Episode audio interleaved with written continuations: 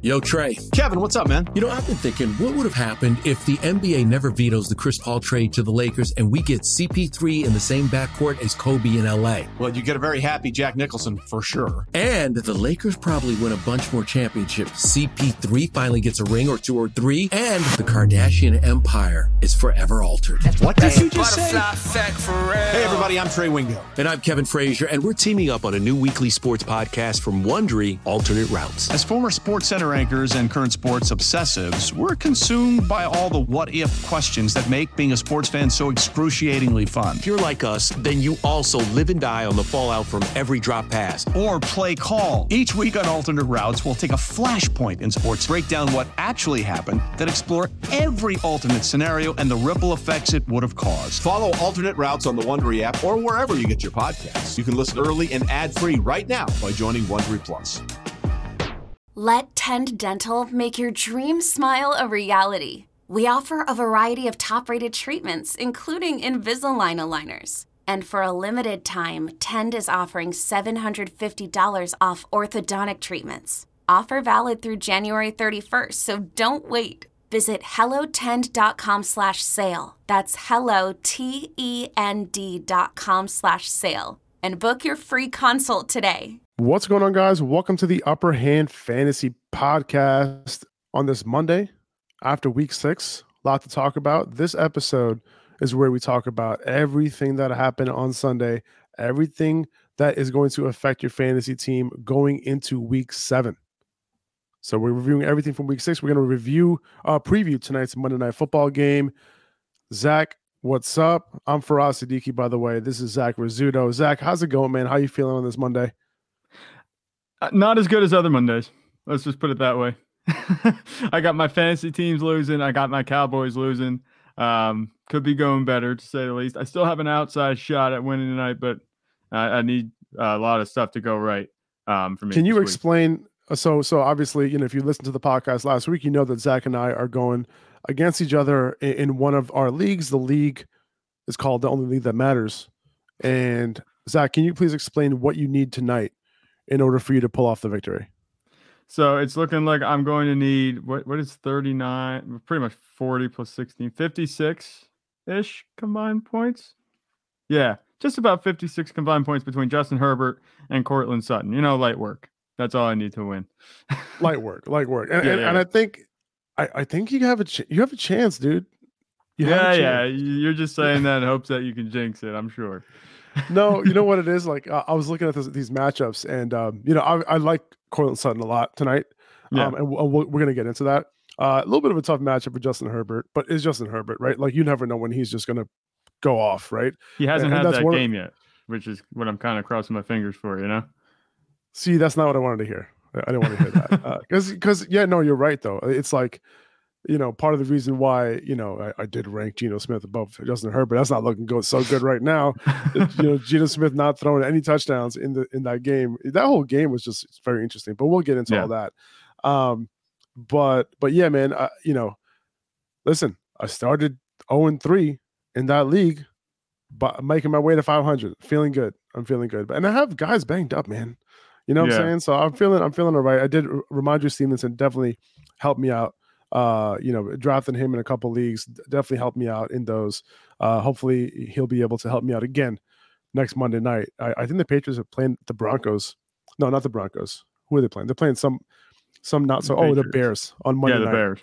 which isn't which doesn't seem like a fun game to watch unless Rhamondre Stevens tearing it up then it'll be fun for me but otherwise not really How did they end Um, up with those games in the primetime slots? Like it makes no sense. well you know what maybe the NFL thought that Justin Justin Fields was going to be you know maybe taking a step forward you know yeah. you know I don't know man Maybe lot- they're just a lot. getting those, you know, crappy primetime games out of the way. You know how they say like every team gets some sort of primetime game. Get the early, get them out of the way early in the season when it doesn't matter. You know, later on we'll have the consequential games. That might be it. I'm al- I'm also feeling kind of good about uh, I'm going to say my Jets now like now that they're 4 and Yeah. 2 I'm going to call them my Jets um they look pretty good man uh, you know uh, it's funny after going 0 and 2 Robert Saleh was like hey man I'm I'm keeping all the receipts and it was kind of ballsy of him to kind of come out in the media like that because it could have backfired Yeah. and, and and the New York media is ruthless you know when it comes to stuff like that and, and he put it on the line, and now the Jets are four and two, and you know they beat the Packers. Now they're third in the AFC Yeah. in record, which is insane. Uh, they're right behind. They're one game behind the Bills in the division. There's no way they can win that. Uh, but you know, it's it's it's crazy. You know, Yeah. it's I'm going to enjoy it while it lasts. You know, this isn't something that I expect the Jets to you know continue doing, but you know their defense is really um, looking solid, and you know Quinnen Williams is looking like a beast. You know, Sauce Gardner, you Mhm. know this the, the dude is is something else. Like he's a personality for sure, right? Him after the game wearing the cheese head in in Lambeau, like it's, Yeah. it's uh you know he's an interesting character, but he's been killing it. You know, he's the favorite right now for defensive rookie of the year. Uh, if you're trying to bet on that, um, so so that's that's awesome. And Breece Hall on the other side is the favorite for offensive rookie for the of the year. So the Jets are doing pretty well uh, with their first couple of uh, draft picks this year. Garrett Wilson, you know, waiting for him to kind of do his thing, but we'll get there. All right.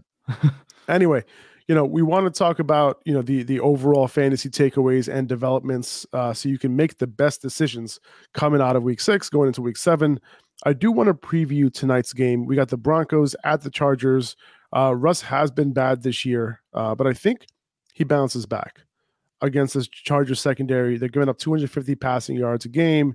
They're giving up two touchdowns a game. You know, we Wilson was a little bit banged up, right? Um, coming out of last week's game, but you know he did practice in full. You know he he was doing okay. Um, so you know I, I think I think Russell Wilson has a chance to bounce back. I thought he would do okay last week, uh, but that that that game was just terrible. Um, hoping that he could bounce back this week. I can't imagine him, you know, two two primetime games in a row, shit in the bed, right? Now, I, I- I do want to look at what's going on over at Underdog for tonight's game.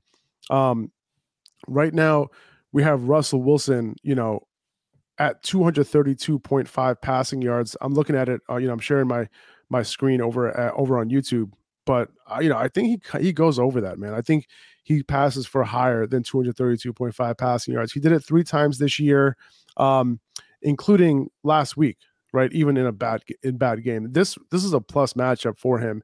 You know, all his receivers are healthy. I think I'm going to add Wilson here uh, to my hire. So I got one entry. Uh, I got one in there right now in my entry. Um, Melvin Gordon. I like his line of 73 and a half rushing and receiving yards. So that's scrimmage yards. You know, he's a little bit banged up, right? Hoping he can play. If he does suit up, though, I think he can end up going over this number. Um, Hmm. They've given up the sixth most rushing yards to running backs. Uh, char- the Chargers have. They- They've given up the most yards per carry, the 12th most receiving yards to running backs this year. And last week, Gordon ran around on nearly 50% of Wilson's dropbacks. So I can see him getting a couple targets too in this game. Um, Preciser, you know, who we're using as our prediction analytics tool, you know, Gordon's they're projecting Gordon to be at 93 scrimmage yards for tonight. So that that that gives me a little bit of confidence too. So I'm gonna also add him in here as well. So that makes two so far. Courtland Sutton, the receiving yard pick him here is 67 and a half. Um, he went over, let's see, where's Sutton here? Yes. Oh, 60, it, it went up. It went up 68 and a half now. Uh, he he went over that in, in every game this year except one. So, you know, Denver has given up the eighth most fantasy points to perimeter. I'm sorry, the Chargers have given up the eighth most fantasy points to perimeter wide receivers this year. And I think Sutton does his thing tonight, you know, so I'm going to add him in here as well. What do you think of the pick so far? Do you think the Melvin Gordon one is a little risky? Yeah, if, of all of them, Melvin Gordon is the one that I'm a little iffy on. It, it could end up being, you know, a heavy passing game, and then maybe Melvin Gordon gets favored in the passing attack. You know, just a couple of dump offs you could get there. But um, I, I actually, you know, we've been saying that these could be high scoring games with the Broncos, and they haven't been. But I think tonight, I think tonight is kind of, you know, where everything lines up. We might have an actual shootout tonight. Hopefully, you know, it doesn't look like last week's debacle on Thursday night that had the Broncos. Yeah, no, I, I I hear that, man. Um, so so let's see. So now if if okay, so so what do we have? We have Gordon here, we have Sutton here. Now, if I just left it like this, um, you know, this these three entry these three pickums in this entry would end up six xing whatever I put in, right? So like fifty dollars would turn into three hundred dollars here, right? But let's keep going. Um, I'm looking at Jerry Jeudy's line here at 53 and a half receiving yards. I think I'm going to stay away from this one personally. Like he's been up and down this year. He, he literally had exactly 53 rushing yards. I'm sorry, receiving yards each of the last two weeks. Um, so we got KJ Hamler, Eric Saubert. Let's move on to the Chargers. This is a tough matchup, like I said, for the Chargers passing game. Uh, Denver has allowed the fifth least passing yards per game at 204 passing yards per game, but it's hard for me to bet against Justin Herbert, right? Like his this over under for him is at 266.5 passing yards. I'm going to leave it alone personally. if you want to add it into yours, you can. Uh, you can also choose an over under of two passing touchdowns. You can choose an over under of you know 0.5 interceptions, whether he throws a pick tonight or not.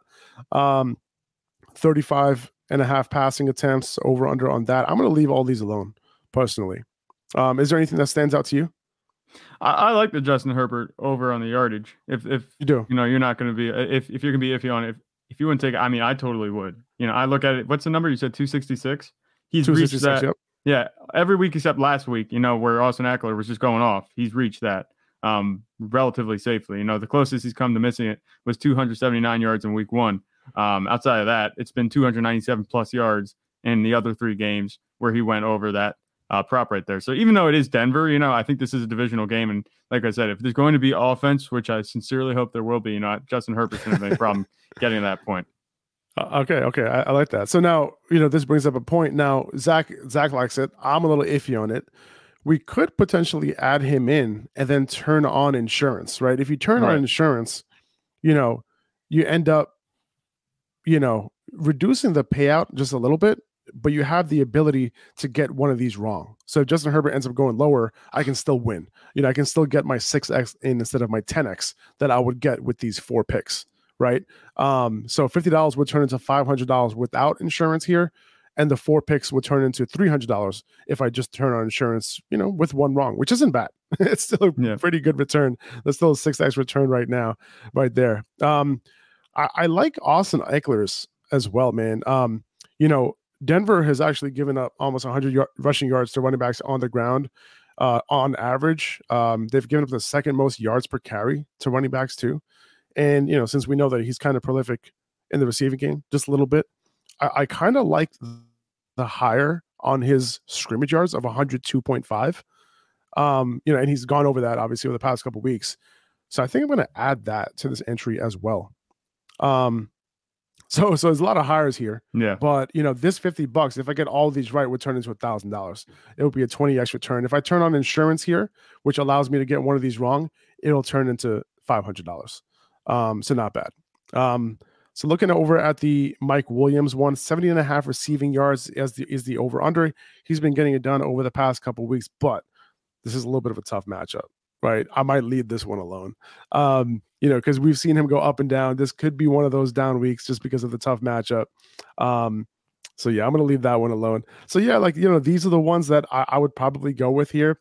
Maybe, you know, if, if I'm feeling risky, I might not turn on insurance. But I, I yeah. if I want to try to, you know, do my best to secure a bag tonight, I might just t- turn it on and I can still win some money. Um, so yeah, now if you use the code upper hand on underdog fantasy, you'll get your first deposit doubled up to $100. And if you like any of these other pickums, I, I suggest you go for it. Um, these are the ones that I like, and one of them that Zach Zach likes for tonight. Yeah. Uh, but like I mentioned, there are plenty to choose from. So you can use the code upper hand on underdog. You can find the link in the description of the podcast or on YouTube. Um, so yeah, just wanted to kind of talk about that real quick yeah. before we get into the preview. I'm sorry, uh, the reviews, uh, the review of Sunday. So let's go ahead and do that. Let's do it. Let's do it. Now, Marquise Brown, dude. Marquise Brown, you know, he was helped off the field uh, with either a foot sprain or an ankle sprain. You know, these are the two possible injuries that, you know, these injury experts are labeling this as. He did have negative x rays, uh, but it seems like the MRI will likely reveal something we don't necessarily want to hear. Um, you yeah. know, I think him being helped off the field like he was like can't be great. Like he could he could hardly put pressure on that foot, mm-hmm. um, which wasn't good. And you know, I, I would I'm not a doctor. I have no idea what what happened here, but I'd expect to be without Hollywood for a little bit. Um, we'll obviously get more details on the injury hopefully today. Um, but yeah, DeAndre Hopkins, you know, he's set to be back this Thursday. Cliff Kingsbury says that, you know, hopefully he'll be able to play but I would assume, and apparently he's in phenomenal shape. So I, Yeah. I'm, I'm assuming that he's going to play, especially with Hollywood out. Um, so if if Marquise Brown is out for you, I think you have more targets available for a guy like Rondale Moore. Uh, Yeah. So I think he would benefit in terms of getting more targets while Hollywood is out. I know we were talking about this last week.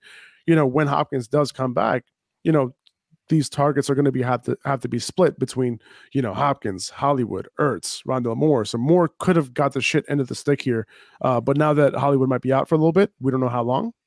Yeah. he could he could benefit uh, with some extra targets. And we actually saw a little bit of that extra targets, you know, of the extra targets going Rondale Moore's way yesterday. You know, if if you watch the game a little bit, you know, it seemed like Rondale Moore was all Rondale Moore was always getting the ball thrown his way. He finished with a respectable stat line. You know, what was it? Almost 11 points, 10.9. I'm looking at right now. Yeah. Six catches, 49 yards. Like that's fine, I think, for right now. With Marquise Brown out, you know, Rondale Moore, I think, has a chance to kind of slide right into a Marquise Brown role, um, or at least the role Marquise Brown would have played when DeAndre Hopkins was coming back. You know, obviously, um, you're feeling a little sour. We talked about Marquise Brown maybe being a buy uh, last week on the pod, so um, you know you can't really project injuries, and that sucks. So that, that that's a little bit tough. But um, I, I like DeAndre Hopkins coming back. I think that he's going to be in a good spot uh, moving forward. The fantasy gods giveth DeAndre Hopkins, they taketh away Marquise Brown. So we'll see how um, that goes. I, I, I like both DeAndre Hopkins and Rondale Moore moving forward. It's too bad we're not going to see the full complement um, of the Cardinals pass catchers on the field with Kyler Murray, especially with the offense looking the way it has. You know, they haven't been very dynamic, and seems like at times Kyler Murray's struggling. Um, having all those weapons would have helped, but um, it might it might be a few weeks. Uh, hopefully, this isn't anything serious, but I think you're right on the money when you say that. You know, Marquise Brown, we might be looking at a couple weeks without him. Yeah, uh, you know, Rondale Moore, like you said, like 26% target share, uh, same same as Marquise Brown, same as Zach Ertz. So, you know, w- without Hollywood in the lineup, I would assume that he sees, you know, higher than a 20% target share. His targets won't be as downfield as Marquise Brown was, Browns were, but this is a very basic type of offense. And, you know, he he's, you know, I wouldn't worry about that. Um, he's gonna get a lot of his targets in short to intermediate. That's okay. As long as you play in a PPR league, he would be preferred. Yeah.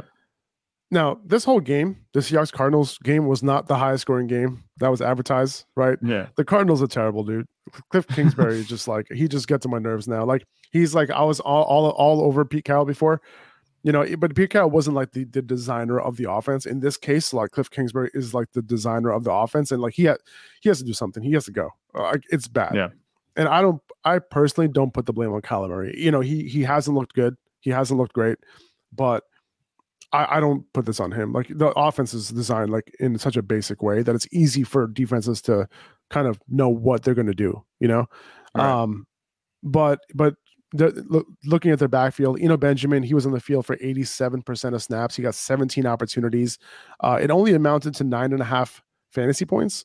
Um, but if James Conner ends up being out again this Thursday, I'd start Eno again as an RB2. I wouldn't get discouraged with the lack of fantasy points because the usage is what you want to see. It just Yeah. didn't turn into fantasy points this week. Um, he got all the goal line work too. So he'll likely be a high end RB2 start for me, honestly, once again on Thursday night. Um, you know, if Conner misses again against the Saints. and you know that's a weird thing because you say like this type of workload, and going into this matchup, we thought if you know Benjamin got this kind of workload, he'd really be a really nice piece for your team um, this week. But it, it, you like you said, he got the workload. It didn't translate to fantasy points. But I don't really hold it against him, like you said, because that usage is there. The game overall was like super weird. We thought this was going to be like one of the highest scoring games, one of the most offensive centric games, fantasy conducive, and nobody produced in that game outside of really Kenneth Walker. Um, everybody else underperformed. I'm not worried about you know Benjamin. You know, as long as James Conner is out. If James Conner comes back, then yeah, I, I would you know think about maybe not having you know Benjamin in my lineup. But uh, are the Cardinals on a short week? They- They're playing Yeah. Thursday. Yeah, so Thursday, there's yeah. probably a good chance that James Conner will miss Thursday. They'll give him the full time to rest until they play in week eight, or do they have a bye? I'm not sure. It'll be a long rest for James Conner. He'll likely be back, if not this week, the next week. Um, but you know, Benjamin could be a nice play for you on Thursday night. Definitely. I think so. Uh, it's the Saints, but I would still play him. Um, yeah, I, I wouldn't overthink it on this one. He 87% snap share. That doesn't that usually leads to fantasy points. Right. But Kenneth Walker, man, does he look like the real deal or what?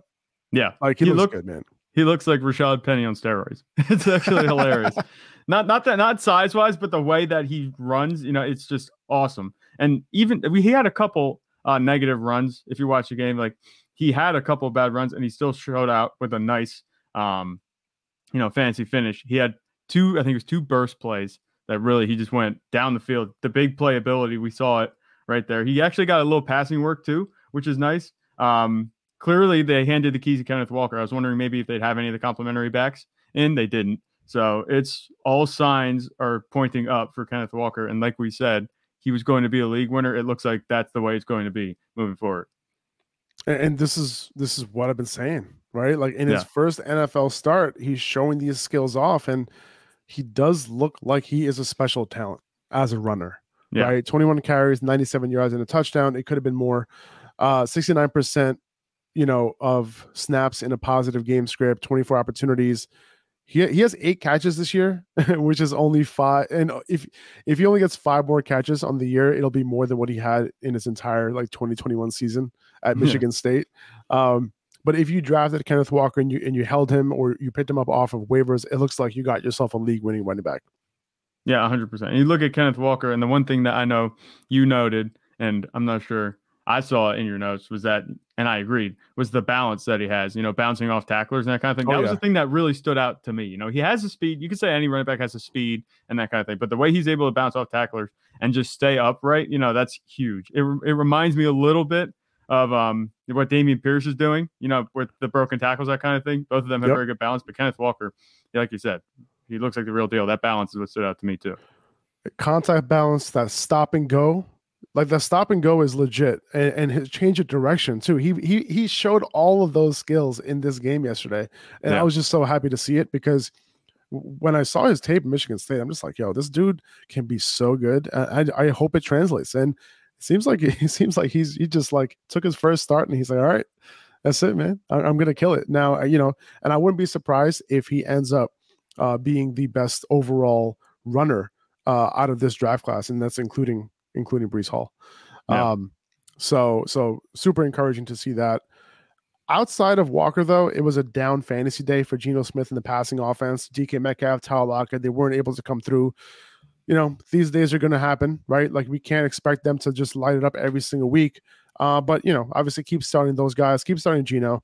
Um, he, you know, he didn't throw a pick. He didn't make too many mistakes.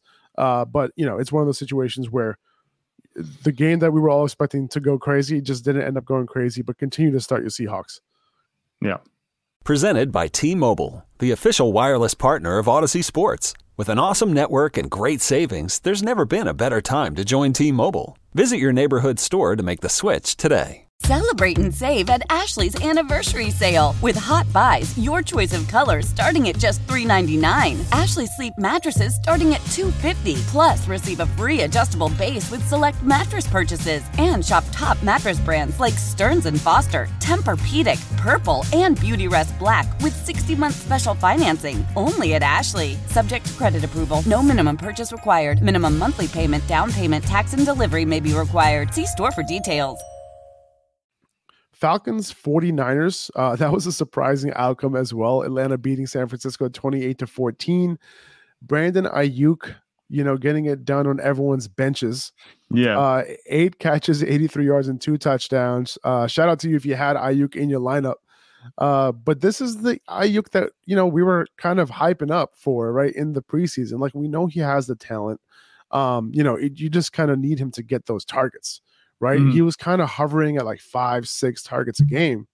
But when you give him 10 targets, he's going to get it done for you.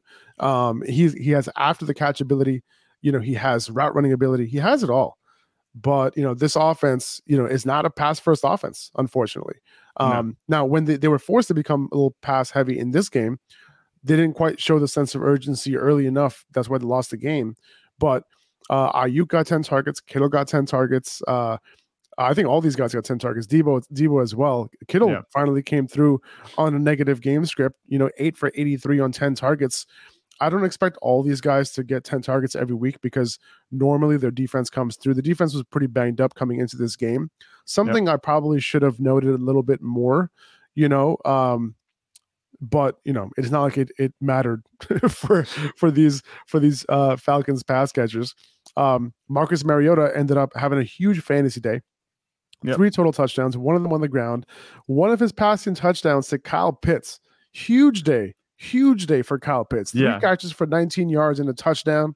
I'll take it. I, I, I- hope you can. I hope you can sense the sarcasm. I'm trying. yeah, to no. display here. If if you start Kyle Pitts, you're happy. you know, you've had him all season. You know, you got a touchdown. Uh, that was just. It's not anything fantastic. Certainly not. But you know, it's much better than what we've seen from him before. I don't know if you saw um Steve's uh, story on Fantasy Guides. He put that um. I think my sleeper app is glitching. It's just Kyle Pitts got a touchdown. Didn't That's pretty that. funny. That's, that's Yeah, hilarious. That, that was hilarious.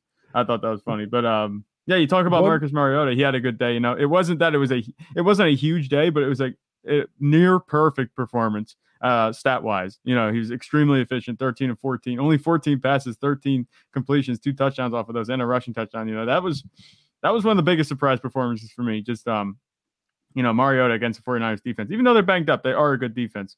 Um, I actually picked up Desmond Ridder in the one league, hoping that maybe this would be um a spot where we'd see Desmond Ridder maybe come in, you know, as a stash, but um, it doesn't look like that was the case. It looks like Mar- Mariota might have the starting job locked down a little bit longer than I anticipated. Yeah. Uh, one good thing to note about these Falcons pass catchers Pitts ran around on 82% of dropbacks. Drake London, despite him not performing, you know, good call, by the way, by you on the bench recommendation there last week, Zach. Uh, but London did run a route on 100% of dropbacks. So some positivity there, where I think the week before it was only like 65, 65%, um, which wasn't great. So, like, at least Yeah. these guys are running route when they're supposed to be running routes. That's what we want. Yeah. Um, Rhamondre Stevenson came through as the overall RB2 on the week so far. 24 opportunities, 91 total yards, two touchdowns, 86% of snaps. That's what you want to see. Uh, this is probably like the first time I've ever seen Bill Belichick play a guy as a bell cow. Like, you know, last Yeah. week, you know, Stevenson got all the work because, you know, he was actually the only running back active uh, outside of Damien Harris, believe Mhm. it or not. So it's like, okay, I get it. You know, Bill Belichick going, you know, is going with the only guy he got. But coming into this game, we knew that Damien Harris was going to be out. He had two other running backs active, but Stevenson still got 86 percent of the snap, 86% of snaps, excuse me. Yeah. Um, but I guess Belichick seems to love this guy. Yeah, that seems to be the case. You know, there was a bunch of hype um over the offseason surrounding Rhamondre Stevenson. Like we were wondering if he'd be able to get a workload even with Damien Harris out, but now he's just capitalizing with Damien Harris out. You know, Rhamondre Stevenson he put up was it 25 points, like to my chagrin, because of course I was playing against him this week with you having him in your lineup. But um he looked awesome. You know, this isn't a situation where, you know, other guys are rotating in uh, and taking like touches that would be valuable. Rhamondre Stevenson got all of them. You know, Pierre Strong was afterthought. Kevin Harris was an afterthought. Um, the offense ran pretty much through uh, Rhamondre Stevenson, and suddenly, um, you know, Bailey Zappe, he's looking like he's doing pretty good. We knew that he'd be targeting um, Rhamondre Stevenson a lot. He did catch four balls, but um, the Patriots' offense as a whole looks good. Uh, a lot better than I thought maybe it would be, which you know will only raise Rhamondre Stevenson's stock. I will, you know, listen, man. I was talking a lot of shit about Bailey Zappe. I owe this man an apology, okay? Because the dude looks better than much, much better than I thought. I saw him at the Senior Bowl, and it's funny, right? Like the, a lot of these guys that like Romeo Doubs, right? Bailey Zappe. Yeah, Um, who else? Who else was there that didn't impress? Um, Alec Pierce. You know, these guys weren't really like super. Um, they didn't stand out. Alec Pierce stood out a little bit in in, in the first day, and then I think they just decided to like, uh, you know, take him out because he didn't need he he did enough apparently that scouts and stuff were saying that oh he looks really good, so they kind of took him out to Mhm. avoid any negative press. Yeah. Um, but you know, Bailey Zappe didn't look amazing or anything like that. So you know, it's it's, it's good. You know, it's kind of where I got my info from, just watching him firsthand. Same thing with Romeo Doubs. Um, but good for these guys, man. I'm I'm happy that they're able to contribute. Uh, you know, it's funny. I saw a stat. I think Red Zone showed the stat, right, of these rookie Patriots quarterbacks going on the road in their first start and getting the W. Right. Yeah. So it, Jacoby Brissett, Jimmy Garoppolo, and Bailey Zappe. Oh no, I'm sorry. It wasn't Joey Brissett. It was it was Jimmy Garoppolo, Bailey Zappe, and um, Mac Jones. It was Yeah. those three guys all getting the W on the road. But interesting stuff there. Now on the Patriots side, Tyquan Thornton, who was their second round rookie uh, wide receiver, who was banged up to start the year, uh, he was the Patriots' second round pick. So we got to keep that in mind when we're talking about his overall production. Um, you know, part of the reason why they drafted him is because of the serious speed that he has. And he scored two touchdowns in this game one on the ground, one through the air. He had a couple of carries in this game. So it seems like they look at him as like a versatile player. Uh, he's coming off the injury now, and it seems like he's going to be pretty involved in their offense, uh, especially now that Kendrick Bourne, he suffered what seemed like a toe injury right now. So we'll see how se- serious that is. Nelson Agholor has a hamstring injury, so there might be some extra opportunity for someone like Thornton. Um, I, like I wouldn't be spending up on waivers or anything like that, but he has some appeal, you know, as someone who, you know, produced number one with opportunity, and number two was a second round pick. Yeah. So he has a draft capital, and now he's in a spot where he can actually contribute. You know, it looks like he's not going to be getting like you know plain old wide receiver usage either. It looks like they're interested in giving him the ball on the ground a little bit. Obviously, it's a very small sample size, but you know he can add an extra layer to the offense where it's not going to be just Bailey Zappe dropping back and throwing the ball. You know, they can get a little gadget play here and here and there. Um, I, I like Tyquan Thornton as a waiver wire, like you said. I wouldn't, like you said, I wouldn't go again. I wouldn't go spending all of my fab or really even that much. I think I'd cap out at three, four percent uh, of yeah, that fab. makes sense. Um, but we'll, we'll probably yeah we'll probably talk about him maybe tomorrow on tomorrow's episode for the waivers. But um, Yeah. yeah, he's not a priority ad, but he did have a nice performance. Chances are, I don't think Tyquan Thornton was probably not in any lineups. I mean, I can't imagine one even in deep leagues. You know, he's pretty much off the off the radar. So this one just kind of popped up out of nowhere, and good for him. Yeah. But um, yeah, and and and to be honest, like it, it wouldn't have because he really didn't get much opportunity uh, until Kendrick Bourne got hurt. Kendrick Yeah. Bourne was starting starting in three wide receiver sets, and that's when Thornton really got his opportunity. So just keep that in mind. I think Donovan Peoples Jones should be picked up in leagues at this point if he's not already, especially in deeper leagues. Um, he has two 70 plus receiving yard games over his last three. He has four 50 plus yard receiving games out of out of five this year. So if you need wide receiver help during the bye weeks, I think he can help you hold it down. Um, you know, and that's considering, you know, Jacoby Myers has David Njoku, he has Amari Cooper, but you know, the DPJ has got it done also for the most part. And it's Yeah. possible that he has even more upside when Deshaun Watson is back. There is some room for upside there because he is their starting wide receiver opposite Amari Cooper. Um, and at times he's been getting a decent target share. So he's somebody that is interesting. He's always been interesting, interesting to me since his rookie year because he showed a lot of flashes. Um, so you know, so if you're in a deeper league and if he's available, I think he's a possible pickup. Hunter Henry is a waiver wire pickup as well uh, for anyone who needs a tight end, not just because he had a good fantasy day, four catches for 61 yards and a touchdown, uh, but he ran a route on 81% of dropbacks this week, and that was with Jonnu Smith active. Uh, but we've seen this before, okay, where that route percentage, route participation like drops out of nowhere. Like it goes up, it goes down with Hunter Henry. So he'd be one of the targets for me if I need a tight end, but like it's super volatile. His Yeah. situation is super volatile. I wouldn't expect it to stay uh to stay at stay where it where it is. But if he does end up 80% or above on a consistent basis, I think he could end up being a top 12 fantasy tight end pretty easily. yeah, that bar for being a top twelve fantasy tight end is very low right now. It is. Top 10. Top 10. Yeah. the Jaguars, they're still holding Travis Etienne back a little bit uh, from taking too much of the running back share. Um, James Robinson out carried Etienne 12 to 10, but Etienne is the one who ended up with the production. He he he had 108 total yards and 12 touches. Um, that's two straight games now with limited touches for the most part, but 100 yards from scrimmage. The dude is Yeah. explosive, right? He had a couple big plays in this game.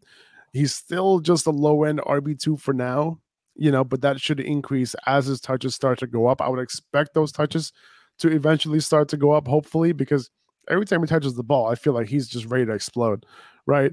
Um, you know, they they did have a couple carries go here and there, which I'm just like, why? Just give those give those touches to Etienne. You know, Yeah. it, it's like you just get more bang for your buck at that point.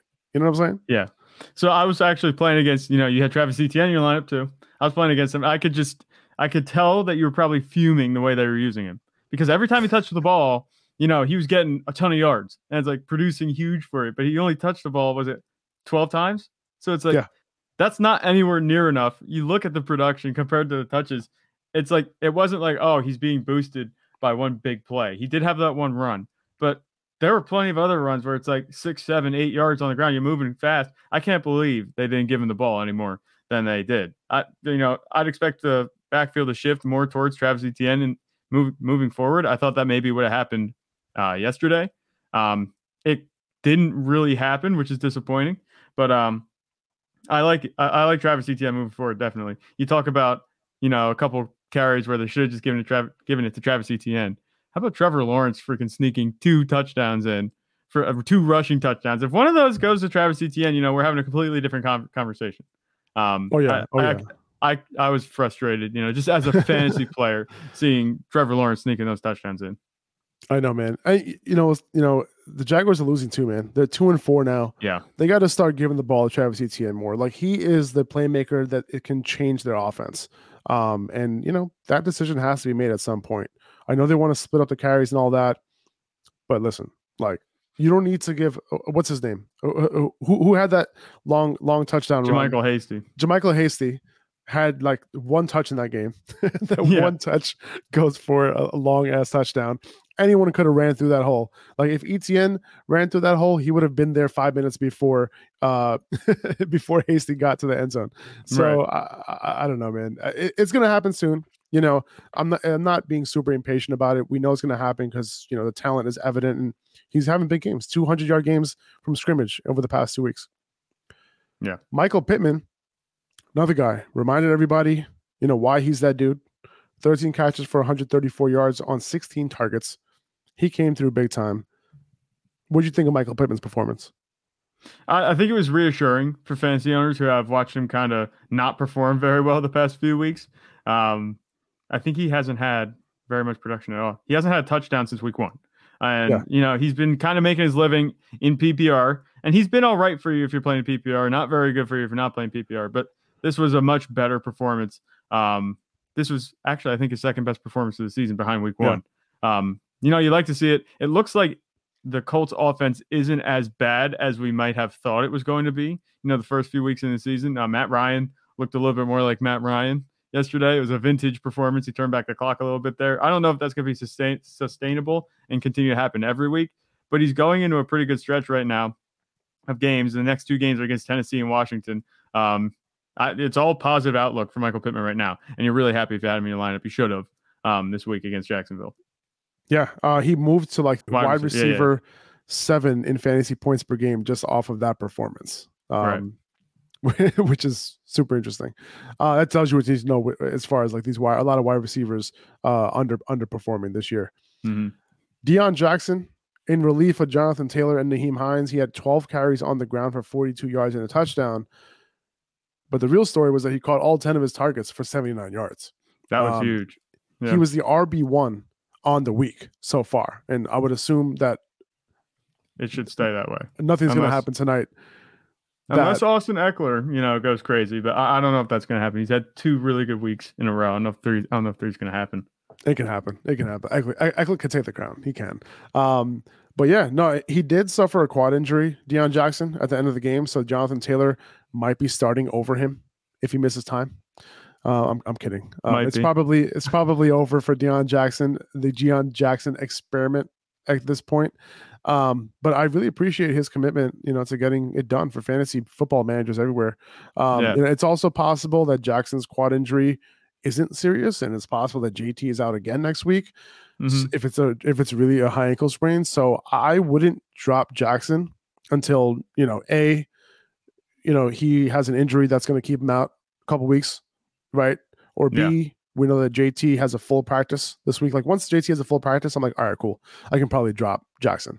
Um, and you know, a lot of people didn't pick him up. He's still available in a bunch of waiver wires. So tomorrow, like you know, when waivers, I'm going to be putting in some claims for Deon Jackson just in case, like the injury isn't that bad. Maybe we'll find out about the injury today, maybe earlier tomorrow before waivers run. Um, but you just kind of kind of monitor that situation a little bit. Yeah, definitely. I, I wouldn't go crazy, you know, with Deon Jackson. Like you said, I think No, no, you know this is the extent of his production. Um, you know, they have Nyheim Hines. He should be coming back and getting healthier soon enough. Um, even though Deon Jackson really did well, he is buried on the depth chart. Um, once the other two guys come back, Nyheim Hines and Jonathan Taylor, there's no reason to think that he's going to be seeing significant time unless either of them get hurt again. You don't think he plays over Jonathan Taylor? No, uh, maybe. No? You know, Maybe. it's an outside chance, but Yeah, I, I don't okay. think so. All right. Well, uh, we got Parris Campbell coming out of nowhere with 11 targets. He caught 757 and a touchdown. I, I I brought that up because I'm a Parris Campbell stan. Uh, Alec Pierce, he wasn't having a great game until he caught the game winning 32 yard touchdown. He came through for you at the end. You know, if you had to start him in a pinch off of waivers, because you know he was one of the one of the bigger waiver wire ads last week at wide receiver. So if you did, you know, put him in your lineup, you know, because you had to, it worked out. Yeah. Dalvin Cook ended this game uh, with this, this Vikings game with only 14 touches, uh, but he got it done with the big 53 yard touchdown. He was pretty quiet otherwise, but one positive though is that he was on the field for 87% of snaps, which is a big jump from where he was the last two weeks. So hopefully that continues if you have Cook. If you have him, that's a great sign um, that he's back to a workhorse bell cow type of snap share. They didn't run a ton of plays in this game uh, that could have contributed to it. Maybe if they were going to be running a lot of plays, then Dalvin Cook could have had a could have seen like a bigger share, um, you know, with Alexander Mattison, but didn't happen. So this is this is encouraging moving forward. Yeah, definitely. Compared to what we've been seeing, you know, with the snap shares, like you said, it looked a little bit like it looked dangerously close to a committee, you know, last week, definitely. And now this week it's looking a little bit better. Um, the Dalvin Cook, you know, I think that he just has to get the touches, he'll be fine. It seems it, they haven't given him the touches they used to get, and he's been a little bit um, less efficient than he was in the past few seasons. But um, I, I think Dalvin Cook is still a pretty solid RB one moving forward. There's no reason to think that We just shouldn't be. haven't seen that ceiling from him. We also haven't seen him really involved in the passing game that much. Yeah. the first couple weeks, you know, he had some receptions and some targets, but since then, you know, he hasn't really been too involved. Um, and I'm looking for that to kind of increase for him to really maximize, you know, where we were drafting him at, which was like, you know, first round running back. We want you be to be, you know, involved in the passing game a little bit more, and not just Yeah. be like a, a early down plotter. you know, what I'm yeah, saying? and you, you talked about drafting him, you know, pretty high, and we talked about Yeah. it over the offseason for a long time. You know, it's like he has a chance to get injured and that kind of thing, but we know what the upside is, and he hasn't gotten to that point yet. And they did say over the offseason, I think I forget, I saw a report somewhere that the Vikings were going to use him more in the passing game, or they planned or they wanted to Oh, use yeah. Dalvin Cook more in the passing game, A and that just it hasn't come to fruition. Only five targets the last three weeks total. So, I you know, I think if that goes up, you're right. Um, Dalvin Cook could definitely see more production, but until then, you know, he's he's he's still a solid RB one. I just don't like him as like the overall RB one on Yeah. a weekly basis. I don't think that upside's there. Right. You know who does have the upside for overall wide receiver one though? Tyreek Hill. Yeah, Tyreek Hill, Jaylen Waddle with Teddy Bridgewater in this game. 12 for 177 for Tyreek, 6 for 129 for Waddle. Uh, these two guys are really, really good. And Mike McDaniel is looking like a mastermind right now. You know, it's also worth noting that Mike Gesicki ran around on 76% of dropbacks. And, you know, that might be exciting because he did have those two touchdowns. And Yeah. he, he did his version of, of, the, the gritty gritty. Oh yeah, uh, all the way to, down to the sideline. Um, just kind of just just funny.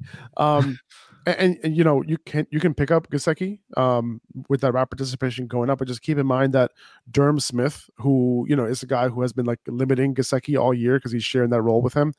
Smythe, you know he can be back this week because he was limited in practice all week this past week. So Yeah. if he's back, that could bring Gesicki down a little bit, and then he might be unstartable again. Just keep that in mind. Uh, but it also looks like Tua is going to be back next week. Um, he passed a concussion protocol. He's out of the protocol at this point, so he should be back. Um, but it doesn't matter.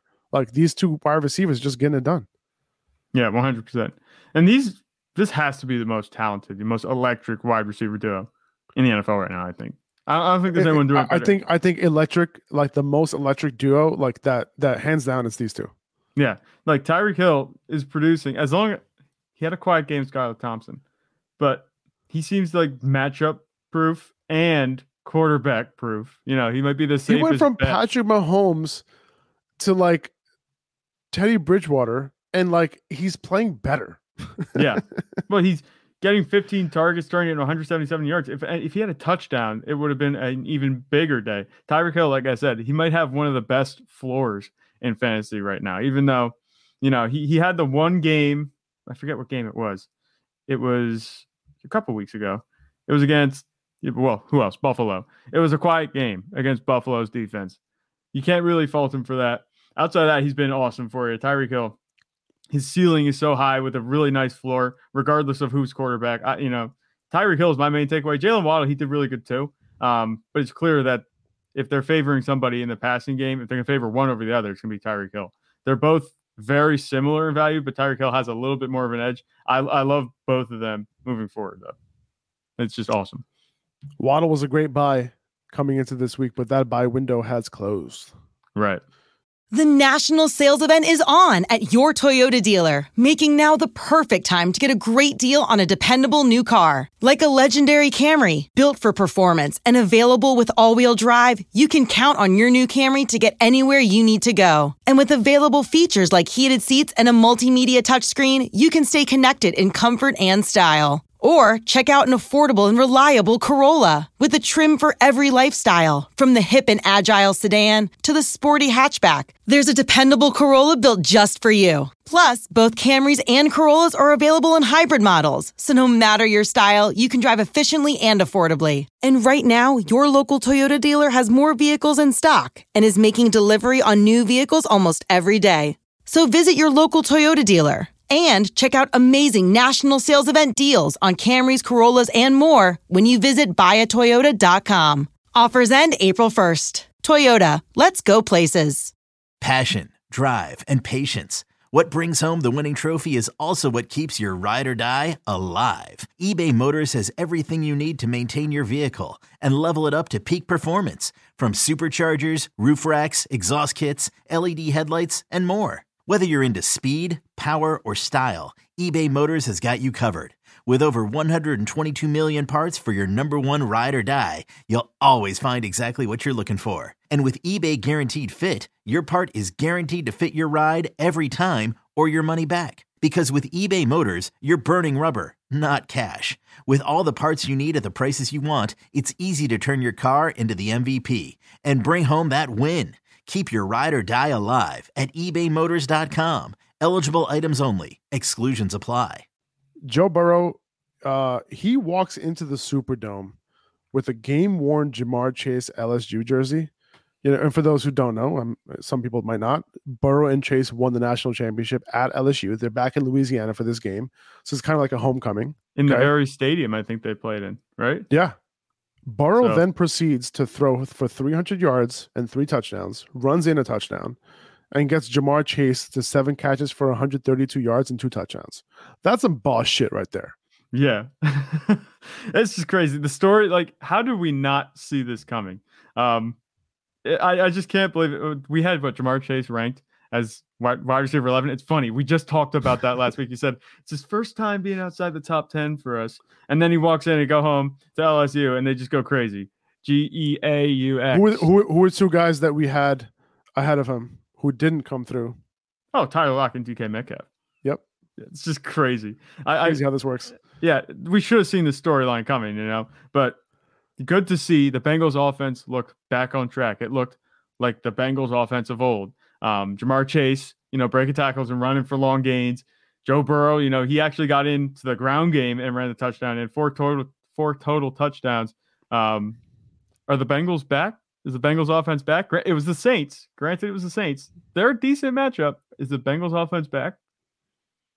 I think so. I mean, after this performance, like Joe Burrow came into this game as confident as any quarterback could. I mean, he was wearing the damn jersey coming into the game. Like he's like, "Hey, man, this is who I'm throwing it to. I'm letting you know who I'm throwing it to. I'm letting I'm letting you know who's gonna have a big game today, and we're gonna get it done." And he got it done. Yeah. That- Just telegraphed it. cool, Joe. Cool, Joe Joe. Cool. Joe Cool. Yeah. Joe, cool. That's what it is, right? Could not cool, Joe. yeah, Joe Shiesty. You know, Joe We'll figure it Shiesty, oh, Joe- also, you know, big game for Joe Burrow and Ja'Marr Chase, but Joe Mixon also had a good game too. I mean, it was solid for what It was solid. It was For the solid. way the game was going, We were talking solid. about buying Joe Mixon last week. You know, after you got that touchdown, the receiving touchdown, I think I think you're happy that you bought him if you did. Yeah. J.K. Dobbins had some tightness in his knee. Uh, didn't play the second half. Could be related to a soft tissue injury, maybe a hamstring. Hopefully, it's nothing related to the the, the ACL. It, it, might be though, right? Um, yeah. But Kenyan Drake ended up going off in this game. He was the only other running back to get a touch in this game outside of Dobbins. So if Dobbins can't go next week, I think Drake would be in consideration. Just keep in mind that this backfield keeps shuffling. Uh, Justice mm-hmm. Hill didn't play yesterday uh, because of a hamstring injury that he had himself. He had two limited practices last week, so he might end up playing this upcoming week. If that's the case, like I'm kind of like hands off on this backfield. If Justice yeah. Hill's out, maybe I'll consider Drake as like a uh, upside flex play, maybe against a vulnerable Browns rushing defense. Gus Edwards, you know, he's going to be back some at some point in the next couple weeks. He's a solid prospective ad if he's still available on waivers. Um, you know, obviously you want to monitor, you want to temper expectations on him, like in, in his first couple games back, um, because he's taking a little while to recover from that ACL injury himself. Uh, yeah. But Gus Edwards, man, like you know, we we did, and I'm not saying that you know we saw an injury coming or anything like that. It's just like we we saw like a ceiling, an opportunity to sell after his two touchdown game a few weeks ago. Uh, and I'm hoping that you guys did because like now, if this injury, if he's out for a couple weeks, it's like you know he becomes a little bit of a roster clogger. Um, you know, yeah. uh, on uh, you know in fan on, on, your fantasy bench. So, um, I'm hoping J- J.K. Dobbins is fine. Uh, but we'll, we'll, we'll get more on that, and hopefully it's not like a, a, any sort of injury that will keep him sidelined for a couple weeks. Right, and I was avoiding you know the Ravens backfield really even before any of the injuries went down or anything like that. Um, I wasn't too sure J.K. Dobbins was going to be able to produce, even though it is a run first offense. They have Lamar Jackson there, and they have a couple other guys um, that they give the ball to.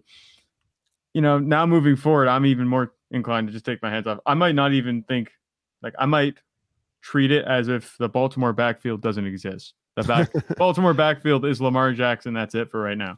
Um, you. you. can like I want to say uh, you don't you might want to say oh Kenyan Drake you know he he might be a good pickup. Um, he did nothing in other games. Like this is the only game where he really looked good. Um, it's hard to say that you know he's going to be their guy moving forward. Like you said, it's always shuffling, and it's always another guy, one guy in, another guy out. Um, Mike Davis, you know, he's he's there too. He just didn't get a touch. It there's just so many question marks in this backfield that you can't really trust it unless you're in really really bad shape at running back. There's no reason to be starting any of these guys. Um, I, I, personally, for me, I'm not starting anybody. If J.K. Dobbins is out, if J.K. Dobbins plays, then you know, I will start him, but I don't think that's going to be the case. You know, I think he's going to be out. So I'm not starting any Ravens running backs. Zach is anti-Ravens running backs. We we we, we can see that. I, um, I love the Ravens team. Just the running backs, right. no, no, not for fantasy. Now, Wan'Dale Rob- Robinson, we talked about him a ton, right? Just this year in general, yeah. but he ended up catching a touchdown this game. Uh, in his first game of his career, he only ran 11 routes in his first game, and he was targeted on four of those routes uh, at a 36% rate. So that's what you want to see. Um, yeah. You know, hope you picked him up already, but he's definitely worth a pickup this week going forward. Yeah. And if you were listening to the podcast the whole offseason, you would have maybe had him stashed. Or if you just listened to it last week. Room. Yeah, yeah, listened yeah, to it last last week or the week before, whatever. Anyway, right. uh, Daniel Bellinger, uh, another tight end worth taking a look at on the Giants. If you don't know who he is, he's a tight end for the Giants, rookie fourth round pick, I think. Um, he ran a route on 81% of dropbacks. He caught five for 38 and a touchdown. He's worth a look if you're struggling at the position because it is possible that he ends up being their main pass catching tight end, and this route participation is exactly what you want. So if that continues, yeah. something to keep an eye on because he seems like a potentially talented pass catching tight end. Right. The Steelers beating the Bucks is one game I did not see going the way it did. Okay, Tom no. Brady, you know, not absolutely destroying the Steelers' banged up secondary is not something that I saw coming. Uh, Chris yeah. Godwin came through, you know, six for 95, but Mike Evans only four for 42. You know, I would assume there was some double teaming going on there. Uh, but I have to take a look at the tape, you know, when it comes to that. Uh, but this was surprising. Somebody could somebody could like clip up what I just said like over the past like 15 seconds and it could, be totally out of context um but but this was surprising to me just overall like brady looked like he was kind of struggling the entire game um yeah. lost a fumble and like he just wasn't comfortable um so it was interesting to see um now leonard Fournette, on the other hand he's back in a workhorse role right? 82% of snaps, ran about on 71% of dropbacks. It seems like he has taken the job back completely. 27 opportunities too in week six. Um, Rachaad White, you know, he is basically a handcuff at this point. He got a couple targets in this game, but at this point, this is Fournette show. Yeah. And I said about this last week.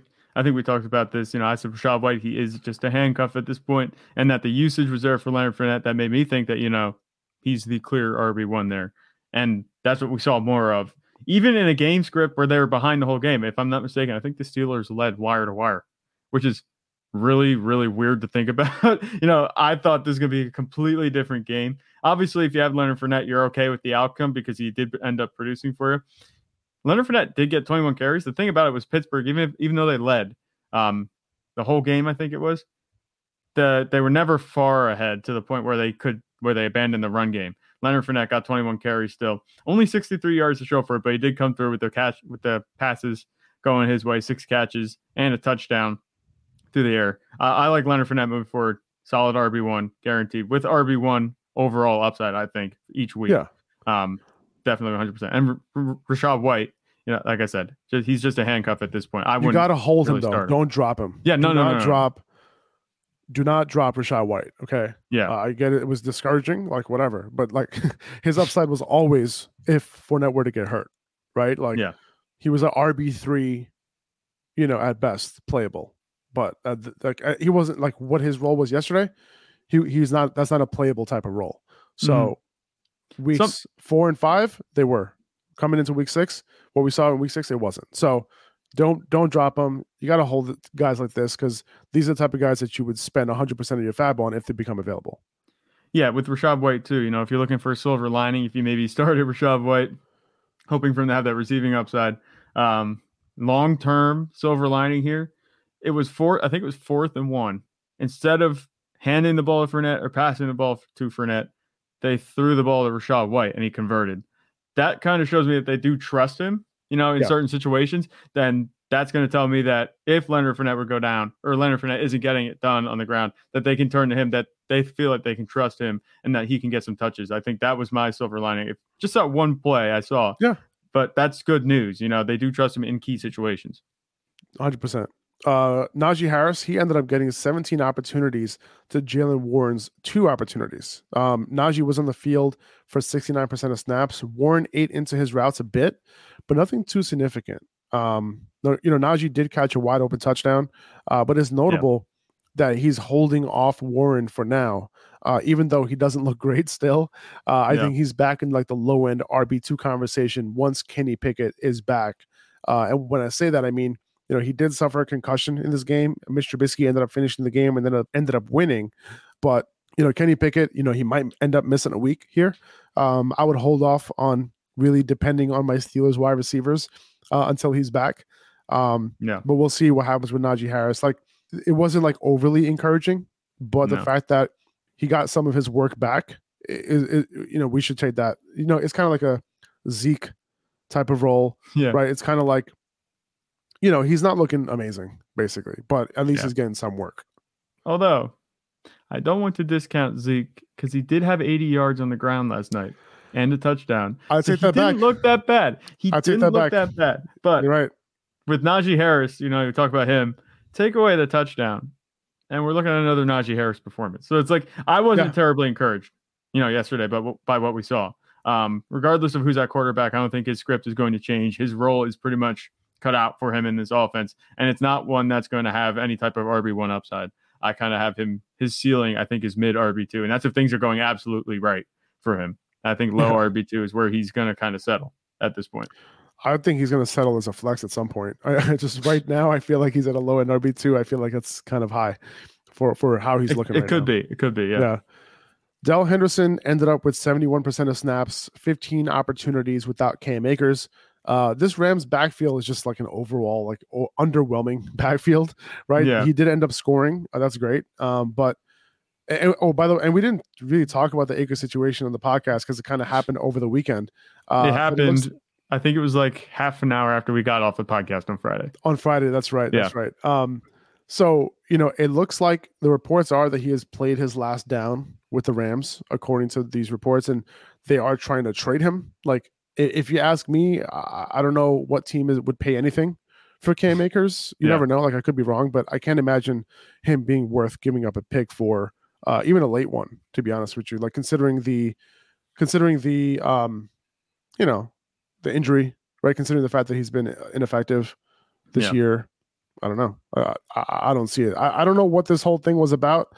You know, maybe Sean McVay wanted to bench him. I don't know. Yeah. Um, but that that's my guess. It's so weird because over the offseason they were hyping him up. You know, that he's going to be, you know, maybe one of the bigger guys um in terms of, you know, workload moving into the season. And it just never came to be. You know, the first week was, you know, obviously a red flag. He got a few more touches in other games, but he just hasn't looked like I don't think he's gotten more than five yards on a carry. Like he just has not been good. Um, I wouldn't be surprised if he hits uh waivers. If they just outright release him. I wouldn't be surprised either. Allen Yeah. Robinson, he sh- he actually showed up in this game, man. Five catches for 63 yards and a touchdown after we dropped his ass. Um, now the Rams are going into the bye. Uh, then they have San Francisco, they have Tampa Bay, they have Arizona, and then they have New Orleans. So, you know, still just a 19% target share this week, you know, with the production and three wide receivers not named Cooper Kupp hit that mark this week. So if you dropped Allen Robinson, I think it's okay that you dropped Allen Robinson. Mhm. Uh, you know, I don't think this is going to turn to any consistency or anything like that. He ended up having a good game. It seemed like all of his tar- all of his targets except one was in man coverage. Uh, there was Yeah. one where Stafford kind of was uh, on the run a little bit, and he found uh, Allen Robinson in the zone, in an empty spot in the zone, which is great. And we talked about his splits between man and zone, and you know he's solid against man coverage. And we saw that amazing catch that he made on the sideline, right? Yeah. Where super great body control and catching the ball with both feet in bounds. That's what Allen Robinson does really well. Uh, but most of the time, these teams are playing zone, and it's not going to be, you know, we're, we're, we're going to see more of what we saw, I think, from weeks one through five. I think, you know, it, it was a, it was a, a real shift in the NFL towards zone this year. So not something that I, I anticipated. And because of that, Al Robinson is not going to be able to do his thing. You know, uh, he's not going to reach what we thought he would reach going into this year. No, you're right. I, I hear you. I this is a lightning strike performance for me. For you know, in my opinion, for Allen Robinson, it's clear that he's not you know some guy that they're looking to scheme. Not only you know throw to Matthew Stafford isn't looking to throw to, but they're also not looking to scheme him open. It's going to be the Cooper Kupp show still moving forward. Um, it is worth noting, you know, Tyler Higbee only had two targets, which is weird by what we've seen. You know, well, I, can in the first explain that one. I, I think what ended up happening was he, you know, he was coming into the game a little bit banged up with that ankle injury. Um, Yeah. He was questionable going into the game, and he didn't run his full complement of routes. Um, That's true. Yeah, Higbee only ran a route on 62% of dropbacks, where he's usually running a route on 90% plus. So, you know, he wasn't there. He wasn't 100%. Um, so hopefully he could bounce back uh, next week. hopefully. But um, you know, Allen Robinson, like I said, I don't think this is going to be something that he's going to be able to stick to. Um, he's going into the bye at least on a high note, so maybe that offers you a little hope. Maybe that would be a reason to keep him, you know, on your bench. If you, I don't know how many people, It's kind of a it's, it's kind of a blessing bench. and a curse, right? Yeah, It's like so- it's like you were looking forward to dropping him before his bye, and then all and then he had to have this performance, and you're like, oh, do I have to do I have to hold this guy during the bye? yeah, it says it's as soon as the fantasy community just as a whole general gives up on him, he has this performance to be like, wait just one second, and he might have bought himself two more weeks on people's benches with that performance. Oh man, oh man, it's it's it's you know I'll, I'm okay. Honestly, even after this performance, I'm okay dropping him. Yeah, You know, if if you had him on the bench, or maybe you started him, I don't know. You were desperate, you put him in, whatever. Yeah. Like if you think if you're thinking about dropping him and you too because of somebody you need to pick up this week, I get it. Like it's fine. I think Yep. he'll be fine. Um, Bills and Chiefs. Uh, that was a pretty good game. yeah, You know, it wasn't like crazy offensive, like firepower, but it was like solid. yeah. You it was a good um, game. That's what it It was. was a good game. Uh, Stefon Diggs killed it. You know, of course he would. Gabe Mhm. Davis, he came through as we had hoped he would in this matchup. Uh, might be a good time to take advantage of two good weeks and maybe sell if you can. I don't know, but I think Zach, I think where you are on on Gabe Davis is like just leave him in your lineup. You know, Yeah, leave him leave him in your lineup. Just you know, embrace the volatility, right? that's And way it has like to be. right. He has week winning upside every single week, and you know this type of performance where he has 16 points, three catches, 74 yards, touchdown. Like that's a middle ground that we don't usually have with him. So I'm actually like ecstatic over that too, you know, because it seemed like he didn't have a middle ground the first few weeks. Now we see a little bit of middle ground. If he could get that, uh, raise his floor just a little bit and still have that upside, just because Stefon Diggs had a big game, you know, and Gabe Davis was relatively quiet. Gabe Davis still caught a touchdown. And I saw a post somewhere, I think it was CBS Sports, you know, summed up Gabe Davis like perfectly. They called him the CEO of chunk yardage because it's like 90% or some per, some percentage of his touches over 90%, somewhere in that range, go for either a first down or a touchdown. And it didn't change um, yesterday. He caught two first down passes and a touchdown pass. So his ceiling is so high. I, I don't think you can leave him out of your lineup. And honestly, you know, if I have him, I wouldn't really consider trading him unless unless I'm getting King's ransom for him because that is week winning upside every week. Just you know, just keep him in your lineup. Trust it; it'll happen. Did you see what I just pinned to the screen? Yeah, I did. I got that sleeper update too. Robbie yeah. Anderson just got traded to the Cardinals.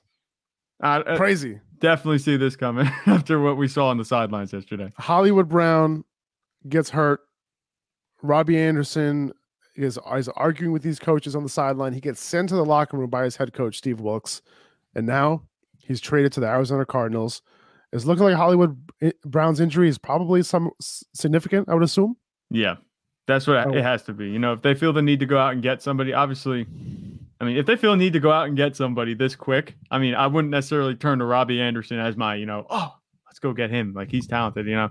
Um, maybe they're just looking for someone to fill that role of a deep threat right now, but I'm not sure. I I wouldn't pay too much attention to Robbie Anderson as things stand right now with DeAndre Hopkins coming back. Hey, listen, if Hollywood Brown's injury is somewhat significant, if he's going to be out for several weeks, I'm picking up Robbie Anderson. This is not a, a, a tough offense to learn. It's pretty easy. Clearly, I, I, I can learn it. yeah. Um, and Robbie Anderson, you know, can be on the outside opposite DeAndre Hopkins and run the run that deep ball. He's one. He's still one of the best deep threats in the league. Just that his quarterbacks couldn't find him. So I could see yeah. him complementing DeAndre Hopkins pretty well on the outside. Um, AJ Green doesn't really have it much anymore. I, I can see this working out. I can. It could. You know, um, I'm a little pessimistic about it, but we'll see. Yeah, I think Robbie Anderson's a good player. Um, it's just that he doesn't have the quarterback to get him the ball, and you know, I think in this t- in this situation with Kyler Murray, you know, we saw what Kyler Murray was able to do with like a guy like Christian Kirk, you know, yeah. going deep, right? He was able to make that work, and I think he can make work Robbie Anderson too. I think Robbie Anderson is a better deep threat. So that's an interesting one there. I can see that. I can see Robbie Anderson having a fantasy impact on the Cardinals, despite me not liking the Cardinals offense that much. There is some yeah. upside there. Okay. Awesome. Cool. That's cool that that happened during the show. Yeah. Um, let's go back to the Chiefs and Bills real quick. And and by the way, appreciate you, Z Ortiz. I was able to easily just pin that up there. Appreciate the heads up there. Um, Devin Singletary, he ended up playing on 86% of snaps. Uh, as we expected that to happen in a close game, he saw 20 opportunities, uh, came through as a solid RB2. Isaiah McKenzie did not have a full time role in this game, only 59% route participation. Uh, Khalil Shakir did run nine routes himself, and McKenzie had a couple of missed opportunities in that game. He had a touchdown waiting for him. He ended up tripping, and, and you know it looked like it was a bad ball, but it was McKenzie's fault. Uh, mm-hmm. He had a mm-hmm. couple of drops as well, so not great. The door might be opening up a little bit for Shakir, or at least it just like staying open for Shakir yeah. to continue to get some opportunities because he ended up getting some in this game. So we'll see how that how that how that turns out. But Mike McKenzie, he doesn't have that full time role, so his you know rest of season outlook doesn't seem as high to me anymore as it did when D- Jameson Crowder first hurt hurt that ankle. Yeah, uh, I think that's fair. You know, Isaiah McKenzie, we kind of had him. He was doing well. Like, don't get us wrong, he was doing well, but I'm not sure, like you said, about that role anymore. Especially, you know, Gabe Davis is stepping up a little bit being a little bit more consistent, I think is also hurting Isaiah McKenzie. Now, on the Chiefs side, uh, I hope you sold Clyde Edwards Helaire a couple weeks ago yeah. when you could.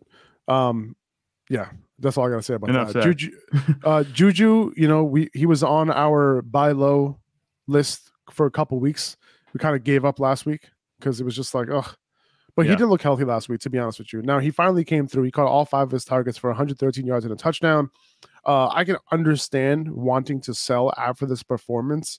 Uh, but I think he can be a wide receiver three, you know, with the type of upside that he showed in this game uh, mm. for you all year. You know what I mean? Like he did look a lot healthier in this game last week. And also, like, there was a little rapport showing now between him and Mahomes, if you notice in this game. Like back shoulder throw on the on the on the sideline, finding the open spot in the zone with Patrick Mahomes kind of scrambling a little bit. I liked what I saw from Juju in this game outside of the big catch and run for the touchdown. Yeah, I, I like it too. You know, it's funny because um, I, I put this headline here together that there was a Juju Smith Schuster sighting. That's what it felt like because he's Yeah. been so quiet the rest of the season. You know, so it was good to see it. Um, one of the better pieces of fantasy news, I think, for you know this season. Juju Smith Schuster, I wasn't sure if he would ever come through. It was starting to look like it wouldn't be the case, but it seems like, I mean, it was a marquee matchup, you know, a big game. Um, Mahomes is throwing to him. That's another thing, you know, he's throwing to him in a big game in big spots, and he actually got it done. So hopefully, maybe this is like a catalyst and it'll up his production a little bit moving forward. They have a tough game against San Fran, but at, next week, but Atlanta just torched them, which I wasn't expecting at all. So Yeah. maybe Juju Smith Schuster has a little bit up more upside than we think uh, heading into the matchup next week. I, I like him, like you said, as wide receiver three with upside. this is not a Allen Robinson situation. Like Robinson just wasn't getting the targets coming into this game. Uh, Juju had saw eight targets. Uh, In four out of ex- five games. exactly eight targets. Exactly, exactly eight targets in four or five games coming into the game. So like he's gonna get his targets, and you know, coming from Patrick Mahomes, that's you know, that's a plus. Yeah. All right, that's pretty much all I got. Th- Thank you, Zach. Thanks to thanks to everybody uh, who was listening to this podcast. Appreciate you guys. Uh, if you can rate and review the podcast, that would mean the world to us. Uh, make sure to use code Upper Hand when you when you sign up with Underdog Fantasy, so you can play uh, with these. You know, you can you can put these Pick'Ems in your entries and try to win some money. That's what we all trying to do out here. All right. Uh, appreciate you guys. Thank you so much. And we'll see you tomorrow morning, 9 a.m. Eastern Time, live on YouTube uh, for the Waiver Wire show for week seven. See you later.